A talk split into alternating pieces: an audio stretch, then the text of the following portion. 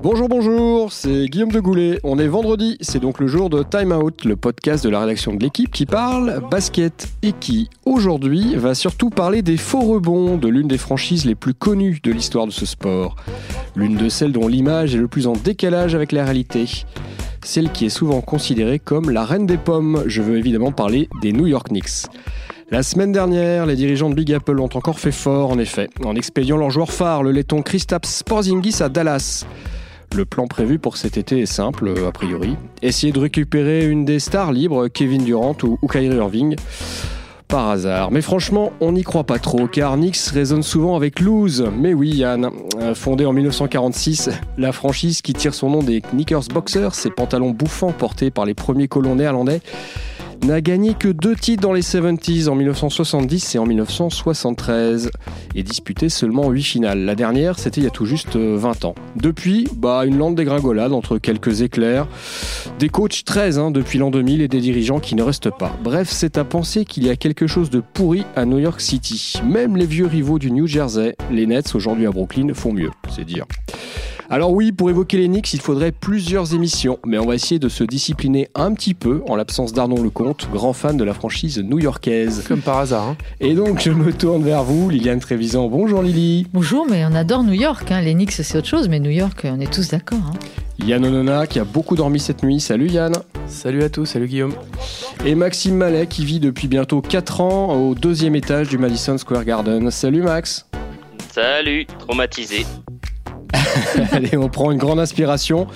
3, 2, 1, début de la guerre des gangs.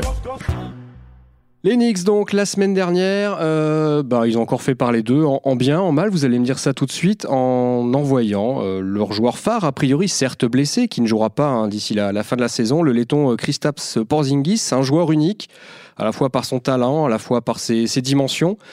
Euh, quand on envoie comme ça son joueur majeur euh, dans une autre franchise euh, avant la, la trade deadline, c'est en général c'est pas un bon signe, non? Et les Knicks j'ai envie de dire, ils ont fait un petit peu comme d'habitude, non, Liliane? Bah Disons que déjà, c'est un petit peu en porte-à-faux avec, euh, si on peut appeler ça la politique d'Enix, c'est-à-dire avec l'impulsion qu'a essayé de, donner le nouveau management. Euh, c'est-à-dire qu'ils ont, ils ont, ils ont annoncé qu'ils allaient construire avec patience une équipe euh, autour de jeunes talents, des joueurs en devenir, etc. Exactement ce qu'était Porzingis, un jeune joueur qui en plus était parti pour être une star, qui avait vraiment l'admiration du public, qui avait un potentiel phénoménal.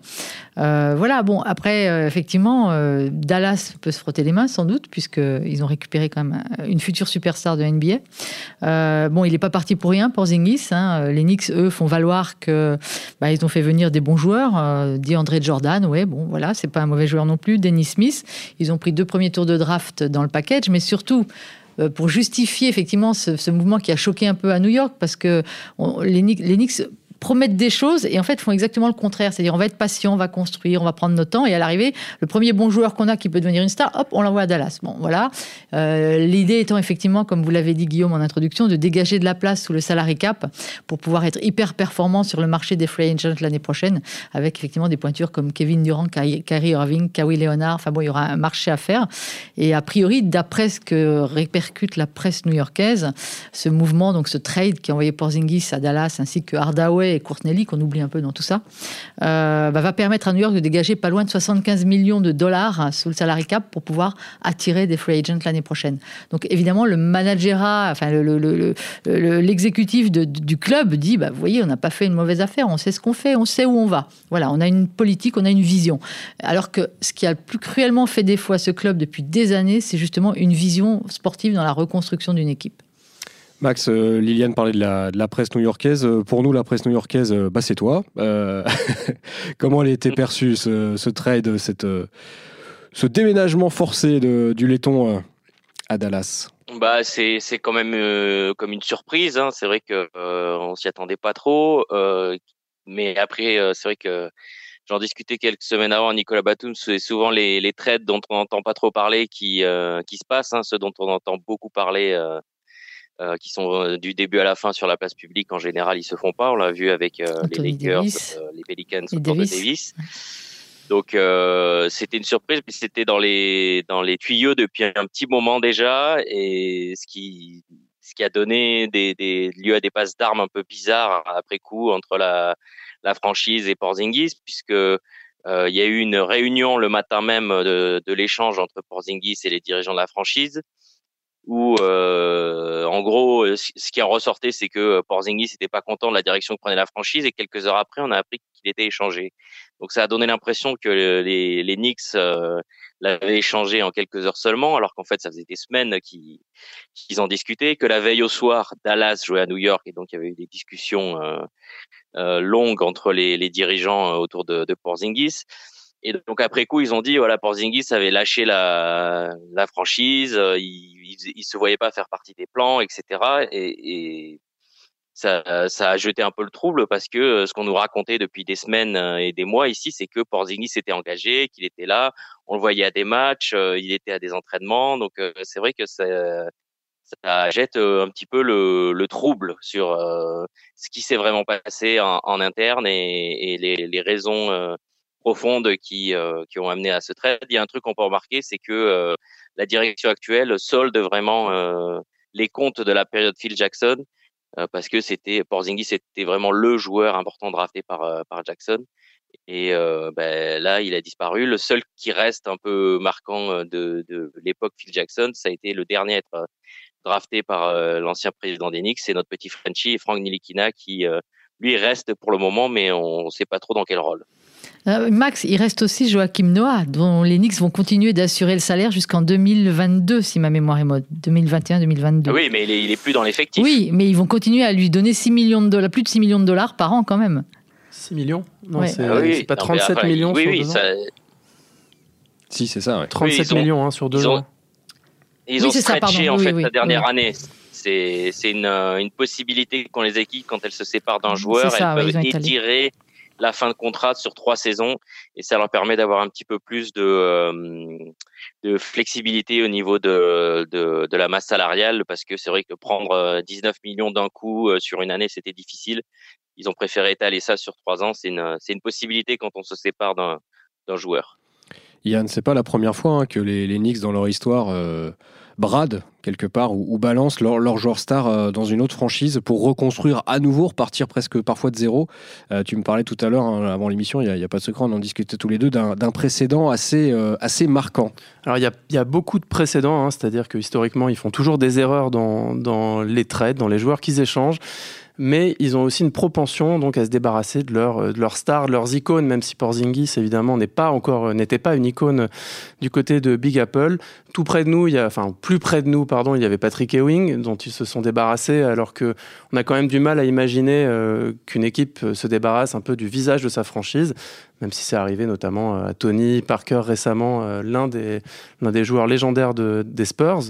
Ils, ont donc laissé partir Patrick Ewing qui aurait dû normalement euh, voilà, rester là et terminer sa carrière sous le maillot d'Enix.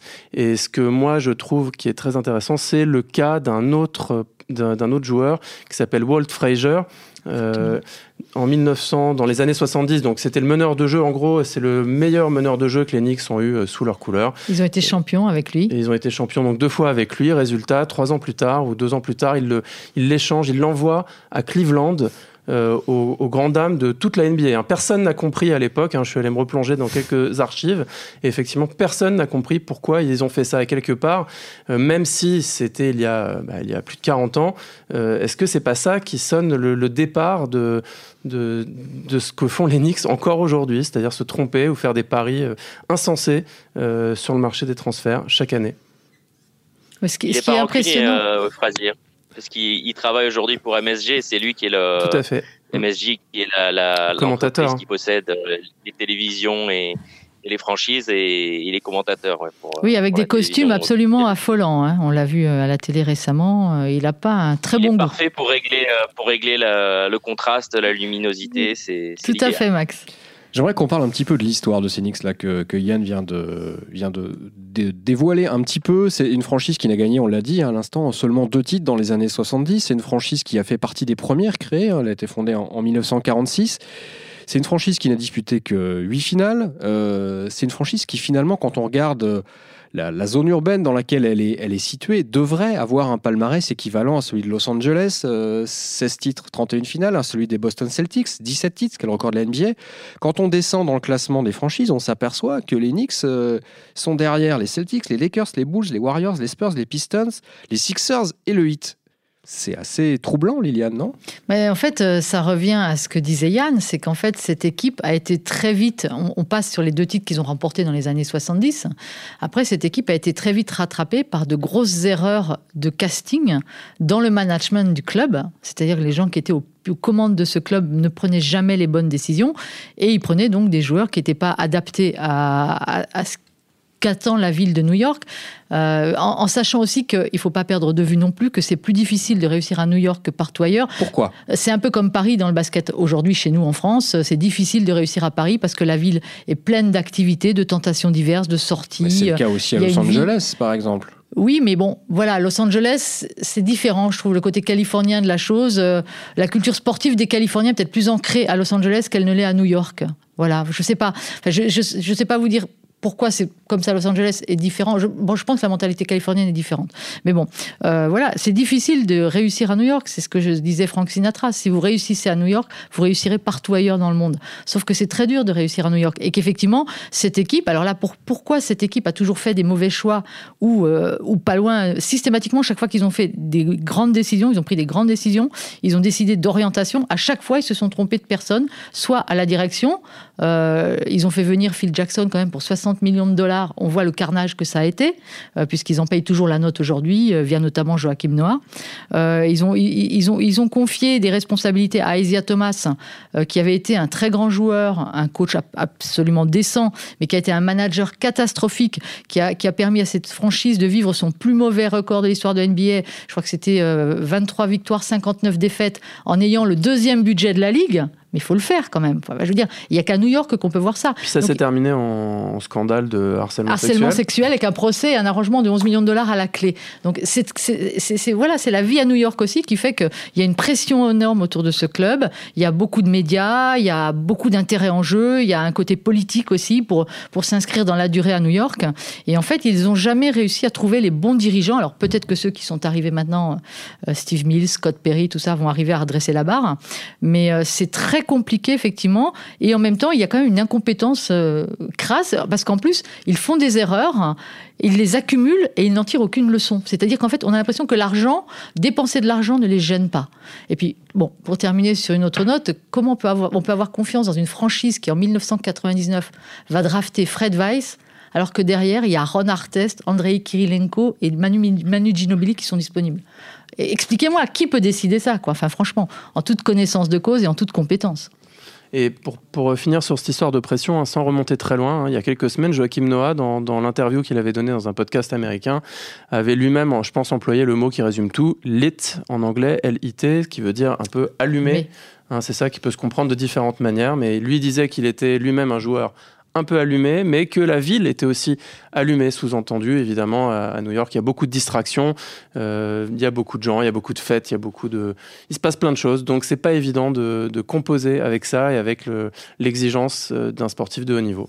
Max, toi qui fais la fête euh, tous les soirs à, New York entre le Madison Square Garden et et Central Avenue. Euh, ça se ressent, ça, au quotidien, euh, dans cette ville, cette, euh, cette pression, cette effervescence autour des Knicks et, cette impossibilité de construire dans la, dans la durée la stabilité, le calme presque, j'ai envie de dire?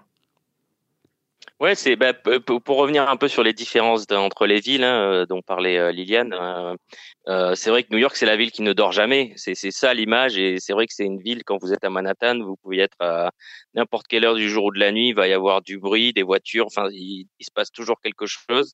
Même euh, si on va pas faire la fête euh, dans les nombreuses, les nombreux bars et les nombreuses boîtes de nuit. alors que Los Angeles, c'est plus une ville qui va être tournée un peu vers la mer, le sport, le, plage, des choses comme ça on peut y faire la fête, hein, bien sûr, mais c'est pas le l'atmosphère est un peu plus euh, relax euh, et un peu plus euh, vivre relax que, à New York. Et oui, la pression, bah, elle est, permanente. Après, elle est, entretenue aussi par, le propriétaire. Hein. Je pense qu'on n'a pas encore évoqué son nom, James Dolan, mais c'est quand même lui qui est à l'origine de beaucoup, de choses. Hein. Donc, pour rappeler comment il est arrivé au pouvoir de la franchise. Son père a fondé Cable, Cable Vision, qui est voilà un distributeur de, de télévision par câble, dans, qui, qui, a racheté MSG, donc le, la salle, le Madison Square Garden, ainsi que les Knicks et d'autres franchises en 94 et Dolan est arrivé au pouvoir à, peu près en 99 euh, à, la suite de son père. Et donc, euh, ben, si on regarde 99, c'est l'année où ils font une finale.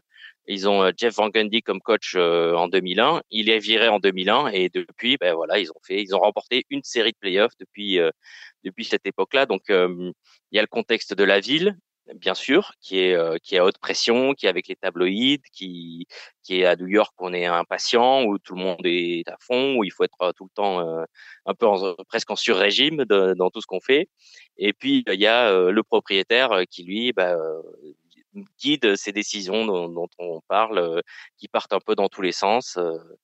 voilà, ça, ça, je pense que c'est aussi c'est ça le problème principal des Knicks d'aujourd'hui des, des deux dernières décennies alors après, Dolan, il avait dit euh, quand il a recruté Phil Jackson, il a dit bon cette fois, je, moi je, fais confiance à Phil Jackson. C'est quelqu'un qui a euh, quand même euh, un pédigré, donc je lui fais entièrement confiance de, de, A à Z. Et moi, je prends un peu de recul. Je vais être un propriétaire un peu moins impliqué. Et on a vu ce que ce que ça a donné. Donc c'est vrai que ça ça va pas le l'encourager à, prendre un peu de recul, ce qui serait pourtant le mieux pour sa franchise. Il n'a jamais eu l'idée, euh, James Dolan, d'aller chercher un, joueur finalement qui incarne cette franchise d'Enix euh, à merveille. Euh, Patrick Ewing, hein, le, pivot des années 90, deux finales en 94, en 99, t'en parlais à l'instant. Il n'y a jamais eu cette possibilité d'un retour de, Pat Ewing à, New York? Non, ça n'a jamais été évoqué. Alors Patrick Ewing, il était assistant au Charlotte Hornets et aujourd'hui il est, il est head coach, donc entraîneur principal de, l'université de Georgetown où il est où il est passé. Dont il est issu. Ça peut être la prochaine étape. Euh, ça peut être la prochaine étape s'il si, réussit, mais euh, mais les, les, relations sont souvent compliquées entre les anciens euh, des, des Knicks et la franchise elle-même. Euh, euh, voilà. Et puis Ewing, il a été quand même expédié par la franchise à la, en 2000. voilà, comme pour pour tenter de se relancer, de, de récupérer quelques tours de draft, quelques joueurs quand il était sur la fin, donc on lui a pas, euh, on lui a pas offert la fin de carrière qu'il aurait pu euh, mériter. Euh, voilà, on sait que par exemple Charles Oakley aussi a des relations absolument abominables avec la franchise puisqu'il a été éjecté Manu Militari la dernière fois qu'il est venu. Euh, il y a eu Latrell Sprewell aussi qui a eu longtemps des relations difficiles et puis là bon tout à coup comme par magie juste après les polémiques autour d'Oakley, euh, euh, Dolan et Sprewell se sont rabibochés. Donc c'est les relations entre les Knicks et leurs anciens sont sont assez tumultueuses, assez compliquées. Euh, c'est en gros il y a soit euh, ceux qui sont employés par MSG et qui sont un peu des directement affidés à, Dolan et il y a ceux qui sont en dehors et avec qui ça se passe généralement pas bien. Yann, est-ce que la NBA n'a pas intérêt, n'aurait pas intérêt à ce que les, Knicks fonctionnent mieux sportivement, euh, j'entends? Ou est-ce que le, business qui tourne autour, parce que c'est l'une des franchises qui a le, plus d'argent, est-ce que c'est le business qui tourne autour est, suffisant pour euh, l'image de la NBA Est-ce que euh, voilà, David Stern autrefois, le nouveau patron aujourd'hui, est-ce qu'ils n'ont pas besoin, Adam Silver, j'avais perdu son nom, est-ce qu'ils n'ont pas besoin d'avoir un pôle important à New York, que ce soit bah, peut-être la franchise dominante à l'Est? Certainement. C'est en tout cas c'est un paradoxe euh, qu'on avait observé euh, euh, à Los Angeles quand Kobe Bryant avait, été sur le point de partir à la retraite. En fait, la, franchise est tellement importante euh, que même quand elle ne joue pas les playoffs, elle génère énormément d'argent. Donc euh, le contrat télé euh, autour de la dernière saison de Bryant, et je pense même après, en fait, représente tellement d'argent que finalement, j'allais dire sportivement, presque peu importe. Mais évidemment, en termes d'image, donc à New York, on vit un peu le même phénomène, mais en termes d'image, l'NBA a évidemment besoin de voir des, des, finales Los Angeles Lakers contre New York Knicks. Par contre, le, mélodrame permanent, perpétuel qui se joue à Big Apple fait parler des Knicks je pense que ça crée un, paradoxalement un engouement euh, euh, également et une sorte de, mythe autour de la franchise qui, s'entretient autour de ça euh, aussi. Je vais vous poser une question à, 1000 dollars. quel joueur est taillé pour faire gagner Big Apple aujourd'hui, dans la NBA aujourd'hui, selon vous? On peut tout de suite penser à LeBron James, hein, qui avait failli y aller quand même. Oui, non, c'est bien. Mais il avait failli y aller une année quand même. Euh, et l'année où il envisageait d'être l'élu et de, réserver un peu sa destination, on connaît le show qu'il a, qu'il a mis sur pièce pour l'annoncer. Euh, New York était dans la boucle, en fait, quand James réfléchissait à sa future destination. Sauf qu'ils sont tellement pitoyables que bah, LeBron James a préféré aller à Miami. Euh, voilà, donc ils, ont, ils, ont, ils ont aussi beaucoup souffert. Effectivement, comme disait Yann, justement, on parle toujours d'eux. même s'ils sont mauvais, ils ont le pire record et tout ça on va toujours parler d'eux. Euh, alors ça crée toujours du buzz, effectivement, ils sont toujours dans l'actu, euh, parce qu'en plus ils ont des médias qui, sont, euh, qui ont du mal à bosser, faut le dire, hein, qui sont toujours présents et tout ça, mais on parle souvent d'eux aussi en négatif. Donc du coup, effectivement, ils avaient pris une claque quand LeBron James les avait snobés en disant bah, New York, non, vous rêvez quoi. Enfin, moi, je vais à Miami. Voilà, donc c'est une franchise un peu compliquée. Alors trouver le joueur qui aujourd'hui pourrait euh, survivre aux tentations new-yorkaises. Faire gagner, faire gagner. D'abord, d'abord, il lui faudra survivre à New York aux tentations, euh, à la fête, euh, aux sorties, aux défilés de mode et tout ça. Et en plus avoir le bagage sur le terrain pour pour pouvoir emmener cette franchise. Carmelo Anthony a essayé. Hein. Carmelo Anthony a essayé. New York avait placé beaucoup d'espoir en lui. Bon, bah, il n'a pas réussi à les sortir d'une demi-finale de conf. Et, et, voilà, donc je pense que je ne sais pas si ce joueur existe en fait. Max, tu partages le même avis que, que Lily là-dessus? Il n'y a, pas de, a pas de joueur aujourd'hui, à part euh, Michael Jordan ou, LeBron James, taillé pour faire gagner New York? Non, enfin non, on le, le voit pas. Euh, après, pour euh, les, tentations, le, meilleur moyen d'essayer de les éviter, c'est d'aller habiter à côté du centre d'entraînement qui lui est à 50 km au nord de, de la ville, dans, dans des dans des petites villes de voilà des suburbs, de banlieues un peu chic. Donc là, c'est beaucoup plus calme. Mais c'est vrai que la, tentation de, Manhattan est, plutôt forte. Pour revenir aux joueurs qui, peuvent, ouais, c'est vrai qu'on imagine un LeBron James parce qu'il y a tout un aspect de gestion de la pression médiatique qui est important et c'est une chose c'est un domaine dans lequel LeBron James après son son faux pas de 2010 et la façon dont il avait géré le départ de Cleveland à, à Miami c'est devenu un maître en la matière euh, parce que c'est vrai qu'on parle beaucoup de joueurs comme, euh, en gros, hein, une fois que Porzingis a été euh, dégagé, la, le scénario idéal qui a été déroulé, c'était maintenant il y a la place pour deux contrats maximum, donc ça va être Kyrie Irving et et Kevin Durant. Kevin Durant. Voilà, ils vont venir. sauf que Durant, on l'a vu bah, il, y a, il y a deux jours justement, comment il a réagi euh, face à un petit coup de pression médiatique. Donc après la décision d'Enix de, de, virer Porzingis et puis ce scénario euh, un peu euh, mis en place sur la place publique par tout le monde, Durant il n'a pas parlé aux médias pendant neuf jours. C'est une éternité en NBA puisque les joueurs peuvent parler deux fois par avant et après le match. Donc c'est quasiment un rythme quotidien. Donc neuf jours de silence, c'est énorme et ça, du coup, ça a créé encore plus d'agitation autour de lui. Et euh, ben lui, il a, il a réglé ça en s'agaçant, en faisant une conférence de presse où il s'était énervé contre euh, contre les médias, contre un journaliste en particulier. Après, euh, voilà, on, on, va, on va défendre le travail des médias, mais on peut comprendre aussi que euh, il soit agacé par certains par certains papiers, par certains éditos, euh, euh, voilà, par certains procédés. C'est c'est tout à fait euh, normal, ça arrive. Mais le problème, c'est que normalement, une situation comme ça, un joueur un, un, joueur comme Curry, un joueur comme LeBron, ces joueurs-là, ils vont ils vont savoir comment la, la, gérer la situation avec les médias. Ils vont faire soit une petite blague, soit au contraire dire donner une réponse claire et dire j'en parle plus effectivement ne plus en parler. Alors que Durant, on va lui poser la question, on lui a posé la question dans les mois précédents, il répondait. Et puis tout à coup, euh, il y a ça qui se passe avec New York, il parle plus du tout. Donc il faut pas qu'il s'étonne que euh, ça crée de, euh, des interrogations et qu'ensuite il, règle ses interrogations en faisant une sortie où il s'agace contre tout le monde. Donc euh, c'est très révélateur, hein, Max. Hein. Moi, si je peux me permettre, je pense que c'est très révélateur et à mon avis, il serait, il serait pas taillé pour gérer ça à New York s'il est incapable de, de gérer ça euh, là où il est aujourd'hui à Golden State en ayant la sérénité, en étant champion, double champion en titre. Euh, je vois pas comment il ferait ça à Big Apple dans une équipe en reconstruction dont il est censé être le l'option numéro 1. Et d'ailleurs, il suffit de comparer avec LeBron James, qui dans le même temps a, fait, a, dû faire face à, la marée à cause des rumeurs autour d'Anthony Davis, où, où évidemment on l'accusait d'être en fait le général manager déguisé, et, et, on voulait en tout cas les histoires, le storytelling, vous, voulez le raconter séparé de ses, de ses jeunes coéquipiers, et résultat, bah, il gagne à Boston au buzzer dans la rencontre après la, la deadline.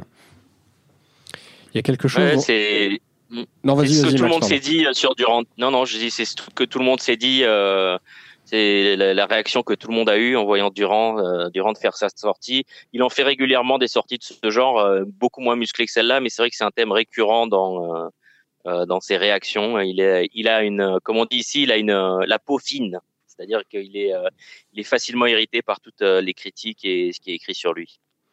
Il y a quelque chose dont vous ne m'avez pas du tout parlé depuis le début de cette, euh, émission, qui a trait euh, direct pour moi euh, au New York Knicks et à l'image qu'il dégage. C'est évidemment le, Madison Square Garden, la salle. La salle dans laquelle les adversaires les plus illustres hein, aiment bien venir planter en général une grosse banderie de points.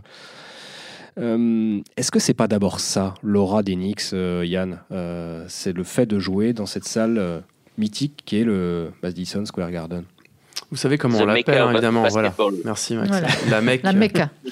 la Mecque. Donc, bah, il suffit de raconter euh, une simple histoire hein, pour euh, comprendre la mesure. C'est le, c'est le, retour de retraite euh, de Michael Jordan, puisque, puisque quand il part en 1993, suite au, à l'assassinat de, de, son père, il, bon, il part faire sa petite aventure en baseball, et quand il revient, évidemment, des doutes euh, commencent à naître sur est-ce qu'il est en forme, est-ce que je ne, sais, je ne sais quoi, je ne sais pas quoi, et donc il arrive au Madison Square Garden quelques matchs euh, plus tard avec son nouveau numéro 45, et c'est ce jour-là, en fait, qui marque 55 points au Madison Square Garden, et donc qui qui signe réellement euh, son retour, même si cette année-là, les, les, Bulls vont pas, euh, ne vont pas remporter le titre.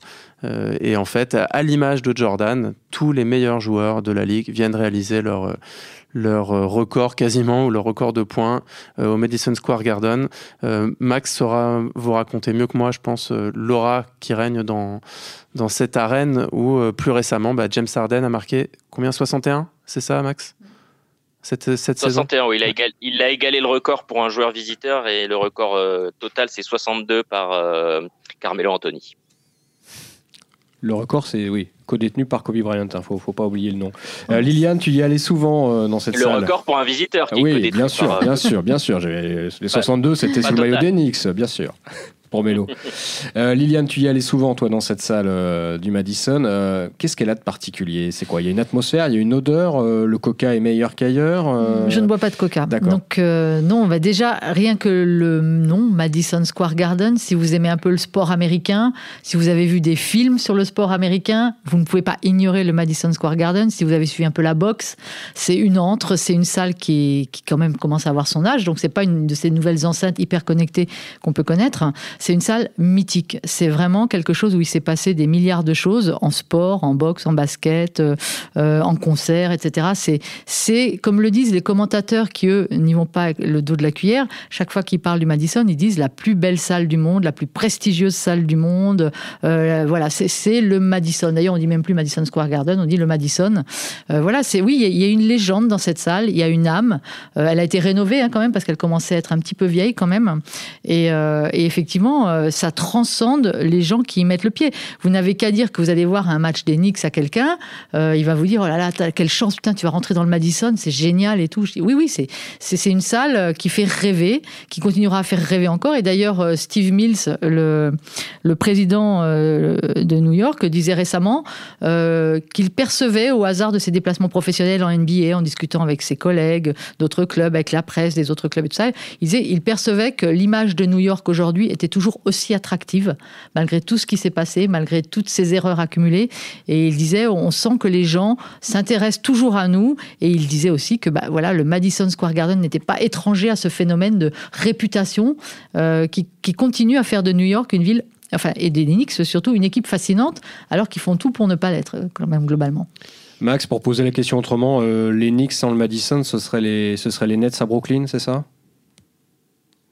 Euh, ouais, sans doute, il euh, y, aurait quelque chose comme ça, euh, sans les résultats, puisque les, les Nets quand même là font, font beaucoup mieux, ils vont probablement aller en playoff. Mais c'est vrai que le, le Madison, c'est euh, assez incroyable euh, quand on demande à des joueurs anciens ou actuels leur salle préférée. Bah, 90-95% du temps, c'est le Madison Square Garden.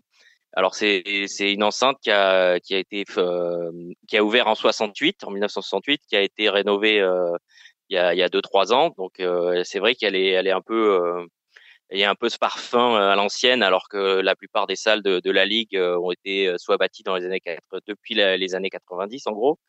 Donc il y a ce parfum-là, il y a cette cette voûte là qui redescend vers le vers le milieu, vers le centre, ce cette forme circulaire. Alors c'est un boxeur récemment vous avez remarqué, s'appelle le le Madison Square, donc qui veut mmh. dire carré, et c'est rond, donc il était un peu perturbé. Euh, et voilà, il y a, y a, ce design, il y a, y a, toutes ces choses-là, et puis c'est vrai que bah, c'est l'histoire du lieu plus que son présent qui fait euh, qui, qui, donne ce parfum là puisque bah, euh, par exemple il y avait eu le combat du siècle entre euh, entre Frazier et Ali il y a eu je crois que c'est là que Marilyn Monroe avait avait chanté le Mr. President. Mr. President il y a eu énormément de des concerts par par milliers de tous les plus grands voilà donc c'est quand euh, il y a eu le concert de soutien à Katrina, il s'est passé là-bas, par exemple. Voilà, donc il y a, y, a, y a, toujours, euh, c'est l'endroit où euh, il y, a, y, a, eu les plus grands événements et ça donne, en plus de, de, ce design particulier, de cette voûte circulaire et qui, et qui redescend et qui donne l'impression d'être dans une salle un peu plus intime que la plupart des salles NBA où ben, quand on lève la tête, en fait, c'est des au-dessus, on a du matos, des voûtes, enfin des voûtes, des des structures en métal et compagnie qui, qui soutiennent le toit. Là, on, a l'impression d'être directement sous le toit, d'être dans une pièce en fait euh, qui est un peu grande, mais c'est vrai que ça donne euh, une atmosphère euh, unique et c'est celle qui est vraiment la préférée des joueurs, même si euh, pour dire franchement, c'est pas le public le plus enthousiaste de la ligue, loin de là. il faut vraiment, c'est un public qu'il faut vraiment satisfaire avant qu'on lui donne du suspense ou du spectacle pour que vraiment il se mette à, à chanter, euh, à chanter, enfin à encourager, à crier. Euh, des matchs au Madison, ça peut être euh, un peu propice à la sieste. Il y a notamment souvent des matchs en milieu de journée. Et là, le public est, est plutôt silencieux et calme. Donc c'est c'est vrai que c'est assez déroutant. On s'attend à arriver dans dans une une salle où il va y avoir un bruit de folie et on l'attend souvent un petit peu et parfois on n'en a pas vraiment. C'est vrai que c'est euh, vrai que c'est un public très exigeant et pourtant j'ai un souvenir euh, et je pense c'est pas loin d'être euh, l'un des l'un de mes meilleurs souvenirs dans les matchs NBA que auxquels j'ai pu assister. c'est l'année où Jeremy Lin euh, L'Insanity. Voilà, l'Insanity, exactement. On est en plein dedans, en fait. Donc, ce, joueur qui vient d'Harvard, euh, qui n'a pas un grand pédigré, tout d'un coup, euh, du jour au lendemain, trouve du temps de jeu à cause des, des, blessures et se met à mettre 30 points par match. Ça devient l'attraction numéro un de la NBA. et il se trouve que cette année-là, je suis les Lakers de Kobe Bryant d'abord à Boston et qui ensuite débarquent à New York pour un match au Madison contre, euh, bah, contre Jeremy Lin notamment. Et ce soir-là, en pleine l'insanity, alors tout le monde s'attend à voir Kobe Bryant euh, défendre sur lui et verrouiller un peu tout ce qu'il essaye de faire, euh, le, gamin met 38 points à domicile contre Kobe Bryant. Il bat les Lakers et, et alors là, je peux te dire, Max, et je peux vous dire à tous que l'ambiance était absolument exceptionnelle, même en playoff euh, ou en finale, j'ai pas nécessairement le souvenir d'une ambiance aussi folle du début à la fin. C'est-à-dire que le Garden avait été investi euh, euh, partout, il n'y avait pas un, centimètre de libre. tout le monde avait des masques avec la tête de Jérémy Lin. Tout le monde avait inventé des jeux de mots dont vous avez souvenir avec son, avec son nom de famille, Lin, le pauvre. Il en a, il en a mangé. Et là où cette histoire est intéressante, notamment euh, pour les New York Knicks, c'est que quelques semaines plus tard, ou quelques mois plus tard, à la fin de la saison, alors que bah, justement les Knicks euh, n'allaient pas jouer les playoffs, en fait les Knicks finalement vont jouer les playoffs grâce à l'émergence de ce joueur. Et qu'est-ce qui va se passer? Carmelo Anthony, qui à l'époque est la star de la franchise, va en fait travailler en sous-main et bien faire comprendre à ses dirigeants euh, que ça n'intéresse pas en fait ce qu'est en train de faire Jeremy Lin. Résultat, Lin est expédié euh, et transféré à l'intersaison aux Houston Rockets, hein, si je me souviens bien. C'est exactement ça. Et là, on a un résumé, on a un concentré de, du potentiel et de l'histoire des Knicks et de leur incapacité à, à faire ce qu'il faut au bon moment. Nick sa mère une fois de plus, donc, pour résumer. Avant de conclure ce podcast sur les New York Knicks, je voudrais vous demander chacun euh, le nom d'un joueur qui incarne cette franchise. Euh, Max euh, qui un, joueur qui est dans l'effectif aujourd'hui Non, un joueur, bah, ça peut être un joueur d'aujourd'hui ou un joueur, ou un joueur d'il y, y, a 20 ans, 30 ans, 40 ans, 50 ans, 60 ans, si ta mémoire ne le trahit pas. ah, je, je, suis cueilli parce que j'ai du mal à voir si c'est le joueur qui l'incarne, on va dire positivement. Dans ce cas-là, je pense que ce serait un Patrick Ewing où le joueur qui va incarner ses, euh, ses, ses ratés, ses manques, ses rendez-vous manqués. Euh, je pense qu'à l'heure actuelle, ce serait un, euh, un Carmelo Anthony, voilà, qui euh, qui est quand même resté euh, sept ans, qui, euh, qui est arrivé. la période était plutôt intéressante les premières années, et puis après, ça c'est complètement parti en sucette. Et puis, au final, c'est lui qui a été viré comme un malpropre au terme d'une campagne de presse où il a été beaucoup dénigré. Donc, c'est vrai que son parcours résume bien un peu l'incapacité des, des Knicks à faire euh, fructifier de, de, bonnes choses au de départ. Yann? euh, je pense que je vais revenir à celui que j'avais cité au début, euh, Walt Frazier, parce que voilà, parce que titre de champion et parce que surtout il y a très très très très très longtemps. Donc euh, je pense qu'il faut remonter loin et qu'on va encore attendre. Alors c'est ma ma conviction. Peut-être je me trompe, hein, peut-être que il faut souhaiter, mais je crains je crains que pour revenir au trade de Kristaps Porzingis, euh, je crains que ça ne résolve pas leurs problèmes, que l'argent ne résolve pas leurs problèmes, puisque comme disait Lily, euh, ils en ont toujours eu de l'argent. Donc euh, de là à convaincre des stars de venir, de venir transformer cette ville en une équipe de basket, je pense qu'on on en est encore très très loin. Liliane Moi, je suis comme Yann. J'ai une tendresse pour Walt Frazier, euh, qui a été mal remercié de tout son investissement et de tout ce qu'il a donné aux Knicks, hein, à commencer par un titre de champion. Euh, Patrick Ewing aussi me semble avoir été un joueur vraiment iconique des Knicks, euh, un pivot dominant, des, des, plus grands pivots de NBA et de Team USA. Voilà, donc voilà. Et, pour revenir sur ce qui a moins bien marché, on n'en a pas parlé, mais il y a eu un Européen qui aussi est allé faire sa petite vie tranquille à New York, qui a été quand même assez débauché à un prix d'or qui s'appelait Andrea Bargnani. Et euh, voilà, ben, bonjour Andrea, au revoir Andrea. Euh, il n'a pas apporté grand-chose à New York. Merci à vous trois. Il est bah, le temps maintenant de, de, vous remercier, de vous donner rendez-vous la semaine prochaine. On se demandera vendredi prochain si le jeu en NBA n'est pas devenu un poil chiant. Bonne semaine. Bye bye. Au revoir.